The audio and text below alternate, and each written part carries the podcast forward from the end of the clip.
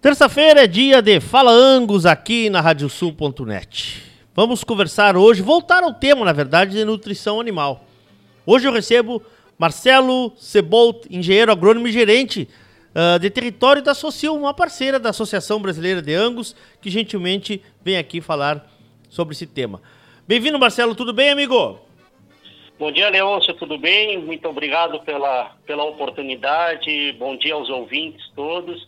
E já de antemão, já agradecendo também a Associação de Angus pela, pelo convite aí e pela parceria com a Socio, ADM, que vem se consolidando ao longo deste ano aí. Eu tenho certeza que por muitos anos mais essa parceria cada vez firmando e mais forte. Com certeza, duas instituições com tanta qualidade têm que estar juntas, né? Não pode andar separadas, é isso aí.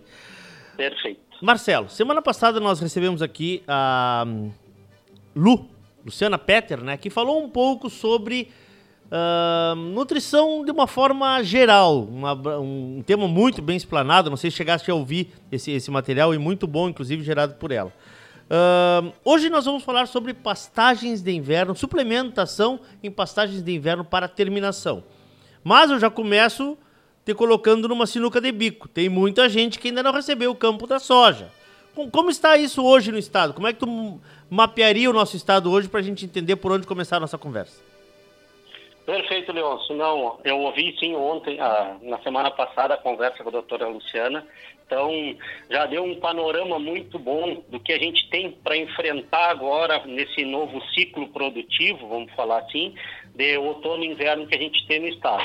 Então, puxando um pouco de um gancho do que foi falado na semana passada, a gente veio sofrendo com uma seca muito forte, então, querendo ou não, entramos uh, outono e inverno aí com reservas de forragem é, críticas. Então, o campo nativo, infelizmente, pelo atraso das chuvas, ele não conseguiu recuperar então, sim, a gente vai ter bastante trabalho aí na parte nutricional para ajudar o produtor nesse período agora de, de outono e inverno. Sim.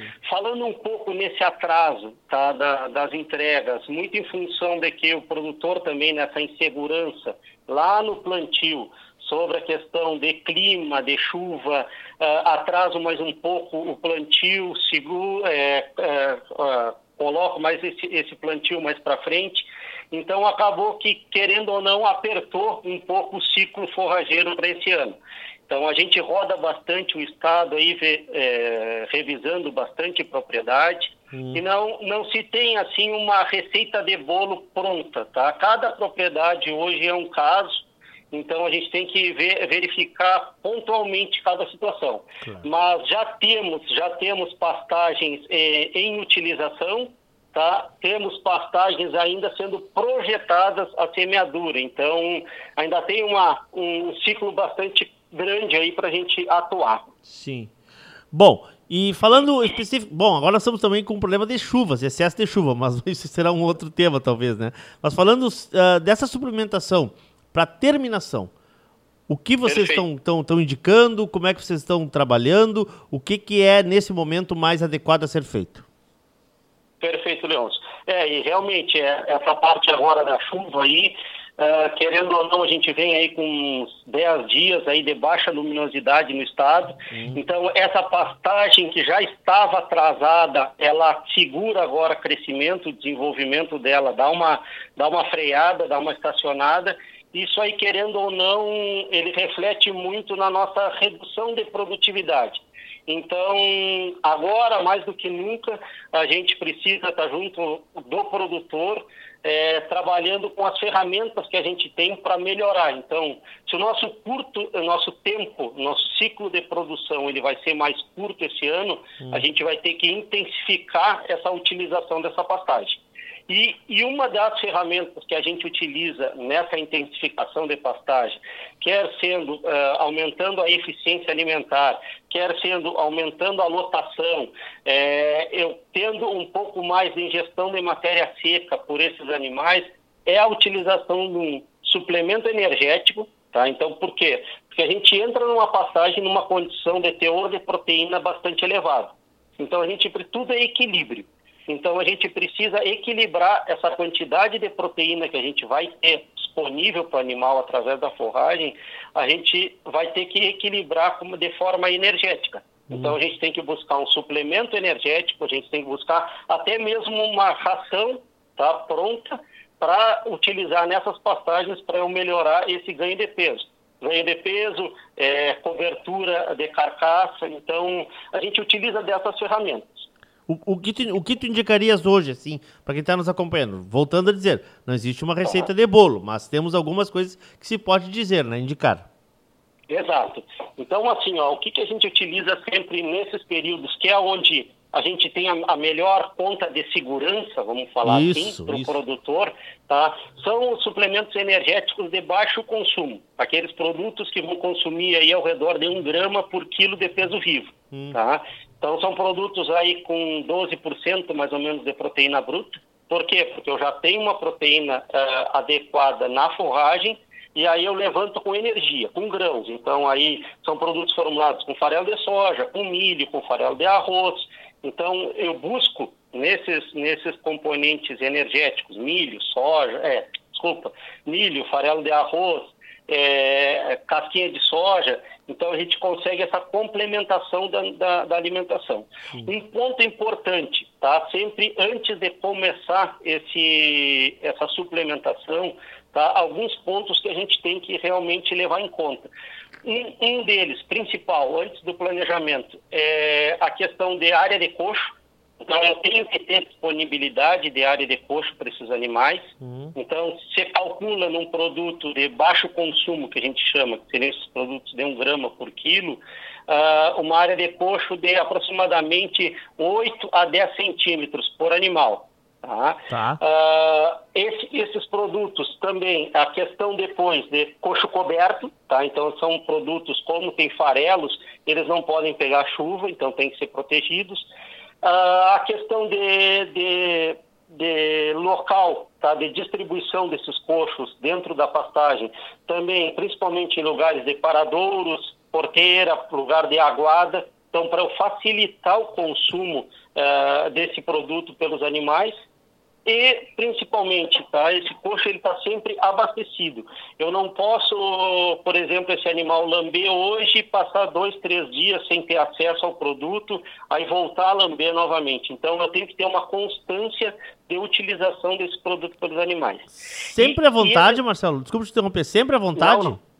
Sempre à vontade, Leão. Tá. Por quê? Porque esses produtos eles são travados, tá? Então a formulação deles numa associação de sais, tá, e aditivos, a gente consegue travar eles no consumo. Então esses, por exemplo, de baixo consumo, hum. eu posso é, eu posso abastecer o saleiro, tá, deixar abastecido hum. e o produto ele vai se autorregular o consumo. Então ele vai consumir ao redor de um grama por quilo de peso vivo. É o que o animal vai consumir naquele dia o restante ele volta a consumir só no dia posterior. Certo. Eu te interrompi ali, continua então ali, por favor. Não, não, tranquilo. E a questão assim, Leôncio, por que, que é importante essa, essa a, a utilização dos energéticos, tá? Hum. porque já comprovado, isso aí várias pesquisas é, do pessoal, dos professores da URGS, principalmente o professor Lobato, uh, um ganho uh, adicional de 20% com a utilização dos energéticos frente à não utilização de um produto energético.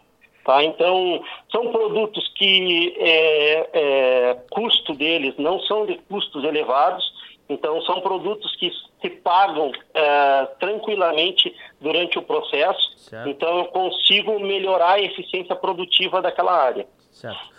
É, é, vocês aconselham a que, a que o produtor chame alguém da empresa ou, ou algum técnico para orientar uh, quanto a esses detalhes que tu falaste de disponibilidade de coxo, local, como, como é que funciona isso internamente com vocês aí? Perfeito, Leon. Sim, Tá? Toda, toda indicação de produto, é, é, obrigatoriamente a gente tem que estar a campo, tá? visualizando a, a propriedade em si, visualizando o potreiro, recomendando da melhor forma a utilização. Então, não é simplesmente é, indicar um produto, mas sem ver a realidade mesmo da propriedade. Então, sim, temos técnicos em todo o estado trabalhando para realmente dar esse suporte aí e atender o mais breve possível cada, cada propriedade. E nesse segmento existem produtos diferentes, Marcelo? Existem. Tá. Que aí tu vai adequar, com, vai adequar conforme a necessidade de cada produtor, é isso? Exatamente. É, então a gente é, existem desde suplementos de baixo consumo até, até rações. Então, vai depender do que, que a gente vai precisar dessa propriedade. Bom, é uma terminação mais intensa, bom, então a gente já vai puxar talvez por um produto de 3 gramas por quilo de peso vivo, Boa. ou até mesmo uma ração de 1% em claro. fornecimento diário de 1%. Então, vai depender muito do que, que o produtor quer naquele momento.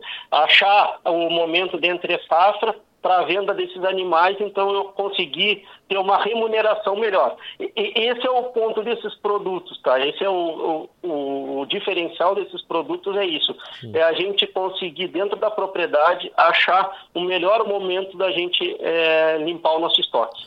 Perfeito. E uma pergunta que está me chegando agora aqui, Marcelo, que eu acho muito interessante. Dentro uhum. de uma propriedade existem invernadas ou potreiros de, de diferentes tamanhos. De diferentes tamanhos.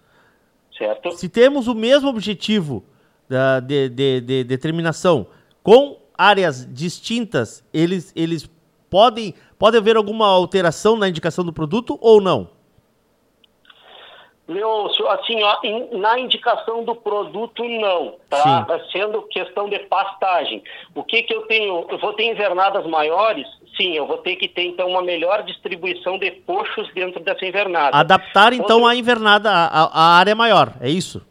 Exatamente, exatamente. Então eu tenho que ter uma maior disponibilidade de coxo, eu tenho que estar fazendo o rodeio mais seguido desse gado perto dos coxos para estimular esse consumo. Então eu tenho que adaptar a minha área a, ao, ao, rodeio, ao, ao produto, tá? Mas não, não necessariamente eu tenho que trocar um produto por, por uma área mais. É, por ser área maior. Área. Claro. E, e, e, disponibilizar duas áreas de coxo, não, não existe essa possibilidade. Duas dentro de uma invernada, dentro de uma invernada não. Existe, Existe? sem problema. Ah, não, tá. poderia sim, poderia tá. sim. Então, eu pego numa invernada grande onde eu tenha dois, três paradores, vamos perfeito, dizer assim, perfeito. Tá? eu posso disponibilizar, sim, eu devo disponibilizar coxo nessas áreas. Perfeito. Por quê? Porque são tirões muito grandes, então dentro dessa propriedade, dentro dessa dessa, desse potreiro, Sim. e aí eu preciso estar com esse animal tendo acesso constante a esse, a esse suplemento. Também não é hora de caminhar muito, né? É hora de, de guardar energia, né? Ex exato, é isso claro. que a gente quer. A gente claro. quer aquele caminho mínimo possível. Claro, boa, muito boa. Algo mais a ser dito, meu amigo? Não, eu só acho que assim, um outro ponto só importante tá nessa parte de transição de pastagem, porque agora a gente está saindo de um campo nativo para entrar nas pastagens. Sim. Então é importante a gente começar uma adaptação sempre prévia. Tá? Então, começar a trabalhar um, um, energético ou até mesmo um proteico energético uhum. antes de entrar na pastagem. Então, pelo menos aí 15 dias antes de eu trocar esse sistema de produção, esse sistema de forragem, eu devo começar a adaptar. Por quê? Porque eu venho de um sistema onde o animal está a pasto sem receber nada de grãos. Então, eu tenho um, uma microbiota ruminal X. Tá? O momento que eu vou começar a entrar com outro tipo de. Aí eu vou está trabalhando com forragem mais grãos, então eu preciso melhorar essa microbiota. Então eu tenho que eh, favorecer um pouco as são as bactérias celulolíticas e as amilolíticas. Então, eu preciso começar a melhorar isso aí e já fazer adaptação para o animal. Que no momento que ele caia na pastagem, realmente ele comece a produzir e não tenha mais perda nenhuma. Maravilha. Uma aula aí. Obrigado, Marcelo. Não. Sucesso para vocês aí. Eu que agradeço mais uma vez, Leôncio. A gente está à disposição aí no que a gente puder ajudar, pode contar sempre conosco. Com certeza. Marcelo Cebolt, engenheiro agrônomo e gerente de território da Socil, uma empresa parceira da Associação Brasileira de Angus. Nutrição animal, mais uma vez foi o nosso tema, suplementação em, passagem, em pastagens de inverno para a terminação. É o que está chegando, né? O inverno está chegando e precisamos pensar nessas soluções aí.